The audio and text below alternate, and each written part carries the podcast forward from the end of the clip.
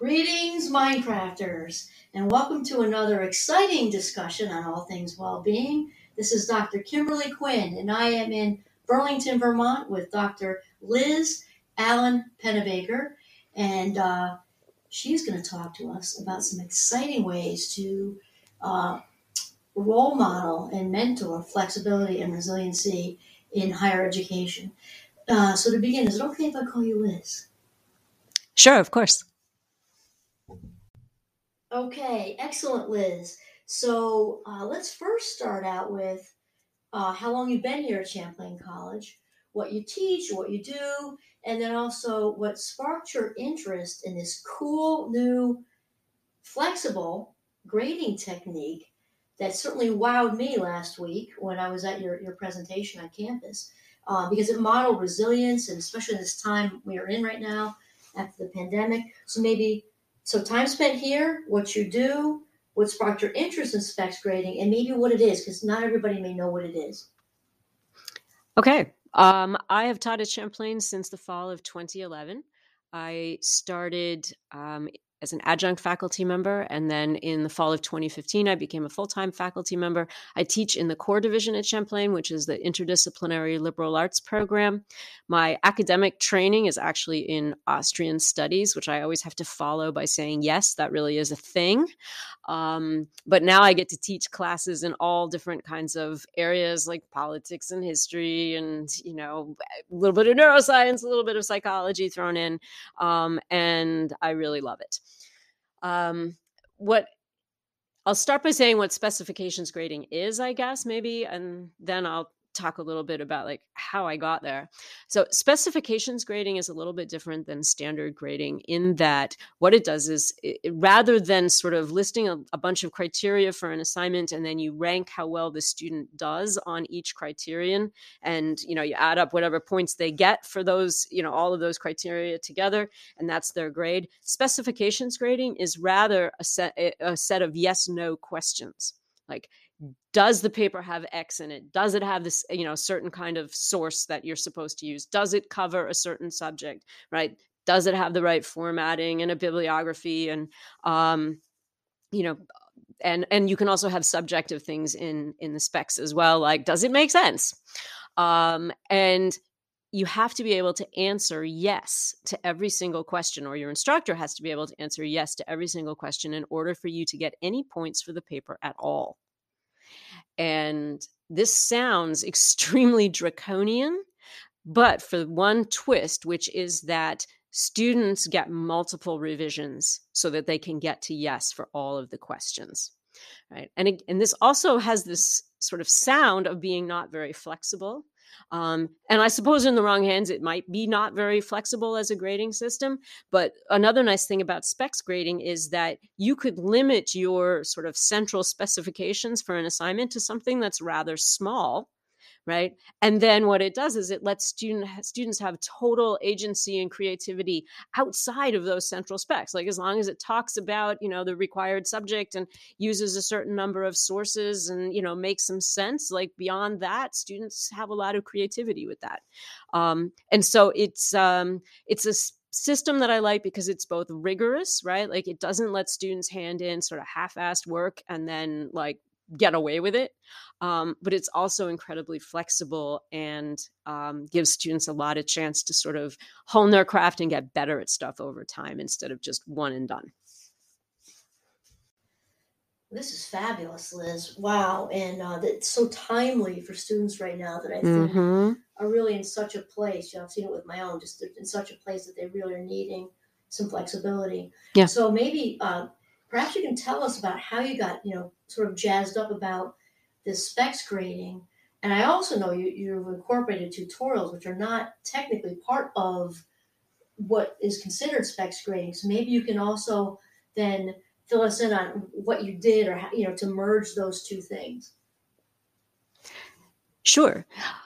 I got into specs grading like I seem to get into a lot of things in my life actually, which is a little bit by accident and a little bit out of a, in a moment of frustration where I thought there has to be a different way, right? So in this moment, what happened was that I um, I graded in sort of a standard way for the first several years that I worked at Champlain. And then one at the end of one fall semester, I came down with bacterial pneumonia. And I am not typically a person who gets sick and goes to bed, but man, was I in bed and sick and like hacking up a lung and pumped full of antibiotics, which I also almost never take. And I called up my dean and I said, Do you think I could submit my grades late? And she said, Not really because you know federal stuff right so i'm sitting there like hacking up along trying to grade these papers that had all too obviously been written in the middle of the night probably under the influence of at least some red bull if not more things right and um and i thought this is like a farce that i'm sitting here this sick grading papers that students have to be aware are not their best work right and i said how what can i do about this like this is not teaching them what they should really be doing in their lives. Like this is not teaching them the right work ethic. And it was also driving me crazy because I felt really sick and I just wanted to go to sleep. Um, and so I Googled, I hate GR, right? And clearly I'm not the first person to ever Google this because Google filled in that search string so fast. It said, I hate grading. And I said, oh my God, yes, I'm not the only one. And it brought me to this thing called specifications grading. And so then while I was recovering from pneumonia after I submitted my grades, I greedily read all these books about specifications grading um, and decided that that was definitely the way forward in terms of me getting better work from the students, making my feedback more useful to the students. Because that was another thing that I was sitting there so sick and I'm like, I'm writing stuff that they are never going to read and I could be sleeping. um, and so i felt like it would make feedback more useful and it would really teach them like the right kind of um, like way to approach projects so that they could succeed in their careers and i revamped all of my classes for the spring semester over you know the course of the next month and have been using specs grading ever since wow i mean just fascinating liz and so perhaps just so just so folks are are um, you know, on the same page, a little higher education humor there.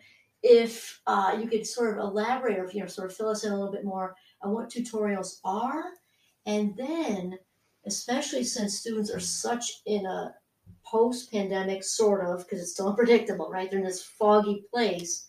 Um, you know, maybe how you've how you've seen this the way this sort of uh, Liz version of combining the uh, specs grading with with the tutorials and how that has benefited them. So, what it is and maybe how it's worked.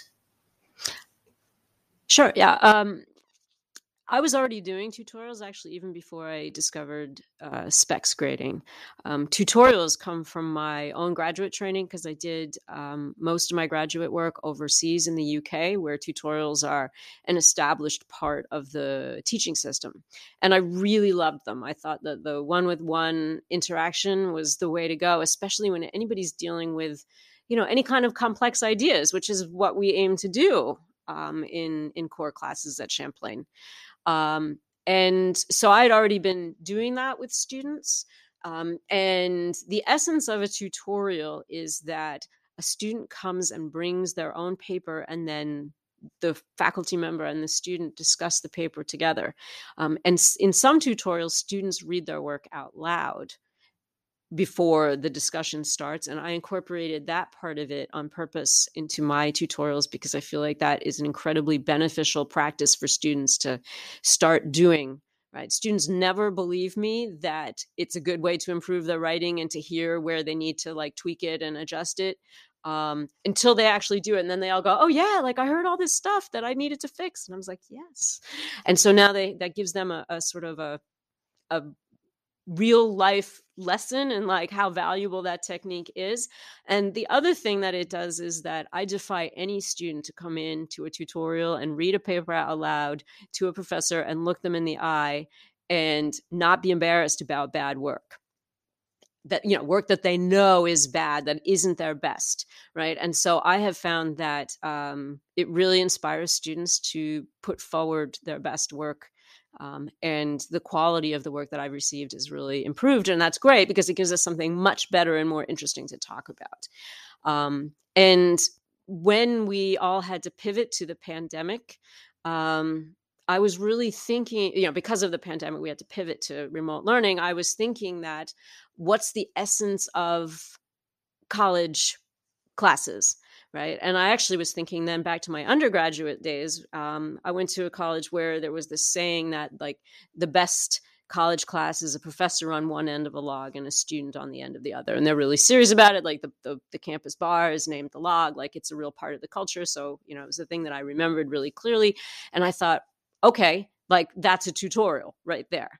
And um, and that's really the essence is that connection and so i doubled down on the tutorials and the small group stuff during the pandemic and students loved it they said that you know mine were some of the best classes in terms of like their post pivot experience because I just prioritized that connection and kind of let drop a lot of the other things that were a little bit, you know, outside of that central thing.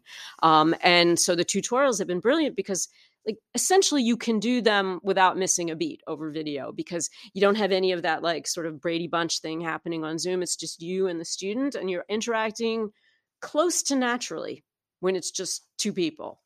Um, and so I think the students have really appreciated how much of a connection it's enabled them to maintain with me.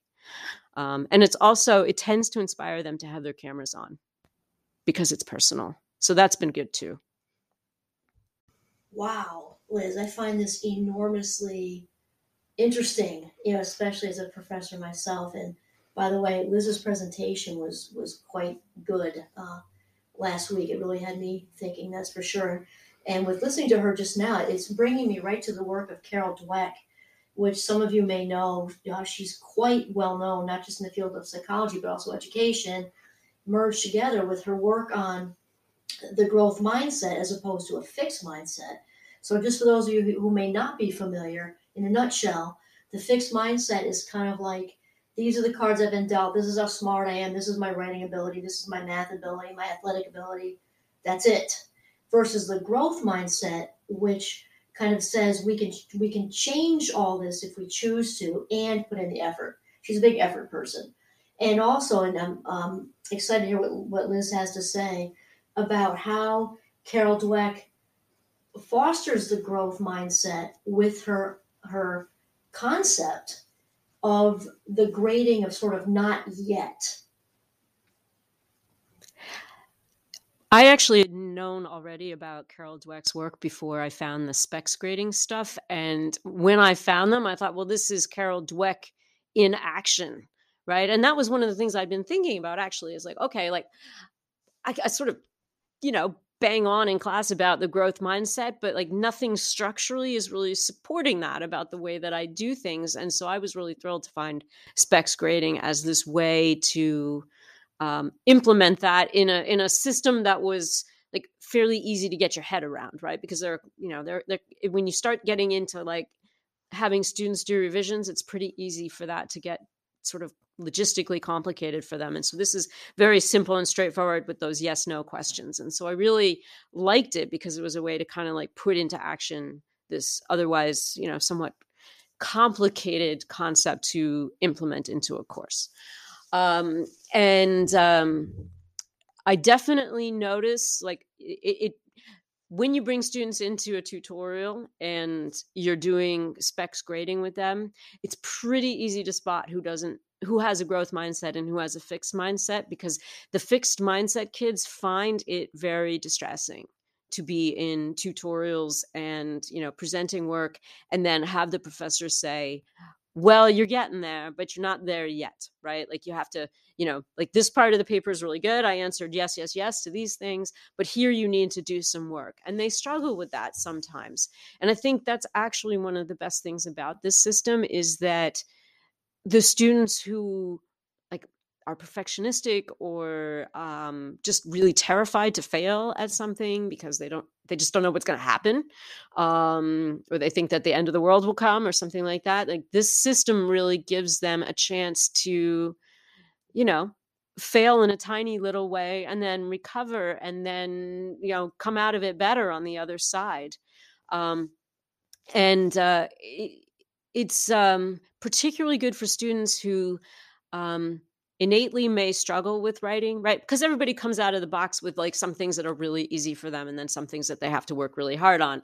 And students who have had to work hard on writing, a lot of times what they end up with is just C's in classes where they have to write papers and they kind of just walk away going well i'm a c student right and when they have the chance to revise when it's sort of built into the structure of the class and the way that it is right they all of a sudden discover what they're capable of doing because they never got pushed to do it uh, before or very rarely and I've had several of them come to me like with A's in hand and that they're thrilled to get because under normal grading systems, oftentimes A's are not things that they're sort of like able to get very easily.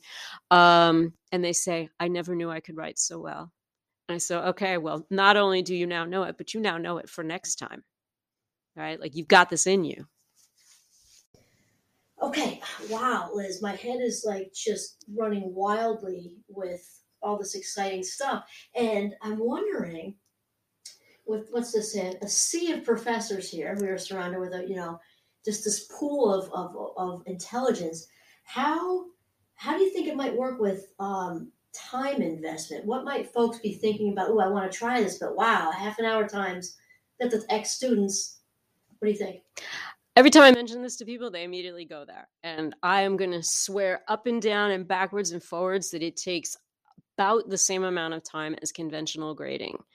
Um, because like if you get confronted with this horrible paper that makes zero sense and then you feel you know sort of honor bound to write something responsible and and clear back to the student that doesn't just sort of shred the paper and make them feel terrible. Like that is a big job and i find that that can take at least the same amount of time as the half an hour that i would spend with the student.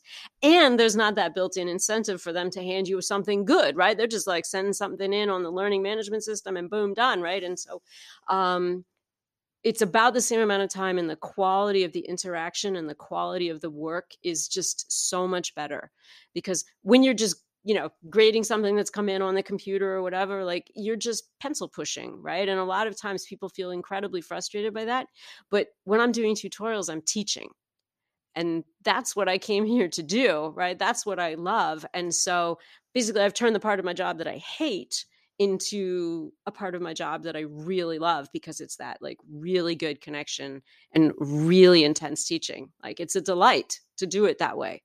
Yeah, it's a little bit tiring sometimes if it's a week of a lot of tutorials, but grading a whole bunch of papers in a weekend is also pretty tiring. So I, I will take this all day, every day, and twice on Sunday.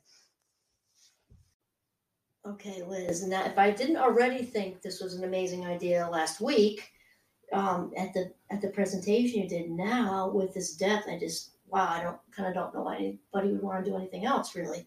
And now with the the last thing you said, I, I could not be swallowed up whole because I'm the same way as you with the passion. Like I couldn't even do something if I wasn't passionate about it. And I also think, as you and I were just talking about, kind of in between, is that that students pick that up. When students can just feel that, or whatever it is somebody's doing, right? Um, that you you love what you're doing with them. So they're they're feeling valuable. They're feeling important without you even saying that. And now you do you have this lovely merge of psychology going on with education in that not only are you teaching them the content of whatever course it is you're teaching you're also you're also giving them skills for their entire adult life which is changing their mindset because there's nothing more important than that, right? Kind of the gift that keeps on giving. So maybe you can um, sort of, you know, wind us up here with how what you're doing in the classroom can literally can literally benefit your students forever. Well, that was certainly the goal. I mean, that was one of the things that distressed me about conventional grading and made me switch, which was that I felt like I was sending students out into the world with this idea that you can kind of like skate by in life with a D. Right. And, um, you know, particularly in core classes, which are the general ed classes at Champlain, like a lot of times students are not focused on them and they really do almost come into those classes with a strategy and it kind of can work for them in a way, right? And give them a little bit more time to focus on their major classes. But it sends them out into the world with this idea that there are parts of your life where you can realistically do that. And I was really, I like literally, I had these sort of moral qualms about sending students out there thinking that, you know, the work ethic that they had was going to serve them when I knew, right, from my time in business that they were going to get fired if they handed in the kind of work that I was seeing um, and they you know put that in front of a boss. And so i really wanted to give them a mental toolkit for thinking like okay how do i do work that i know is good? Right? And i think the rubrics that i use with the yes no questions i think that might give them a kind of a conceptual model for um, you know just thinking about how to produce good quality work down the line. Um, and the students who like really like sort of rebel against the system um, are the ones who really intended to just do shoddy work from the start. And so I think for them, the learning is, yeah, the writing, right? But really much more the like, okay, you have to show up with your best stuff, you know, for, for people to be happy with your performance. Um, and the other thing that I think that I'm sending students out in the world with, and we referenced this a little bit before, is the sense that even if you don't quite get it right the first time, right, that it's worth going back and doing it again, right? And I've had students who get really frustrated by this process. Like, don't, you know, I, I don't want to sort of gloss over the fact that, like, I've had tears over this. Um, and when that happens, what I tell them is that um, I get really authentic with them about what happened in my life, which is that um, as I said, I did my graduate work in the UK, and over there, it's more common for doctoral theses to um, get what is called referred, right? Which is that they they you go you show up for your defense and then they send you back and they say you got to work on it some more right which is of course gutting in the moment right like and and so i say to my students you know like this happened to me too right? Like this is not just some dumb teacher thing that I'm doing to you, right? Like I'm teaching you the lesson that I've had in my life, which is that you can, you know, not do it perfectly the first time and then recover and end up doing a great job the second time or the third time. Like and I really hope that they walk out into the world with that belief that they have the ability to first of all do good work, to know how to do good work and then also to recover if the work that they do is not exactly what they want it to be the first time. Okay, wow, this is such great food for thought for educators, Liz. Um, I just need to say, wow. So maybe as as we uh, uh, sort of wind things up here, I, th- I think we definitely need to uh, maybe just visit the the uh, the idea that obviously in a classroom full of students, we have so many who are considered neurotypical, and then we've got some neurodivergent students, maybe autism spectrum or ADHD or, or dyslexia, gamut of, of learning differences, mm-hmm.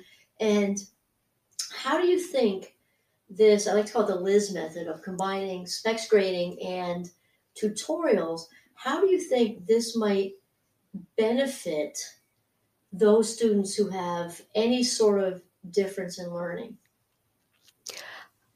Well, like everything, you always have to be a little flexible and adaptable to make anything that you're doing pedagogically work for everybody.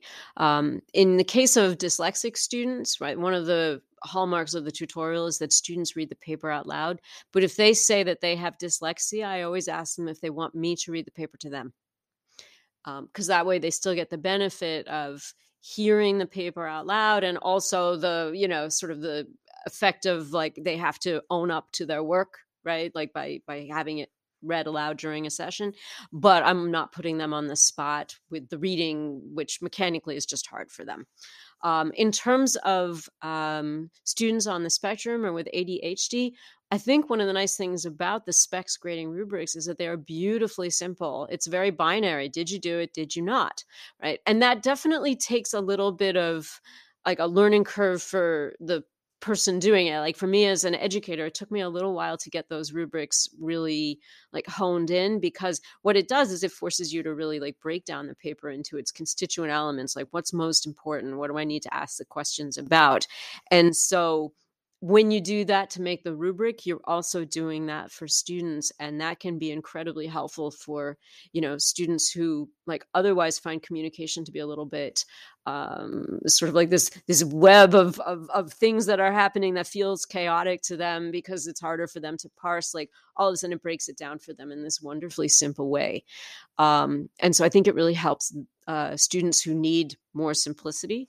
Um, and then also um, students on the spectrum particularly they tend to do better with smaller interactions um, and um, and so I think the tutorials are a really good format for them. They can often really shine in the that format because they're not in a group of twenty people. They're in a room with just me. Um, I have a little bit of an inside edge with this as well because my dad was somewhere on the autism spectrum, so I I grew up around people on the spectrum, and I kind of like have this innate sense, I think, of how to put people at ease. Um, and so I think that's also just kind of a little bit of a like a secret sauce that I personally happen to have with the tutorials. But I think anybody who, you know, thinks about it is going to be able to do the same things that I just sort of innately knew how to do. Um, so I think it's an incredibly valuable uh, teaching method for, you know, a range of students. Um, it kind of lets every student come as themselves and bring their best stuff to the tutorial, and you can just kind of like respond to it in a very individual way.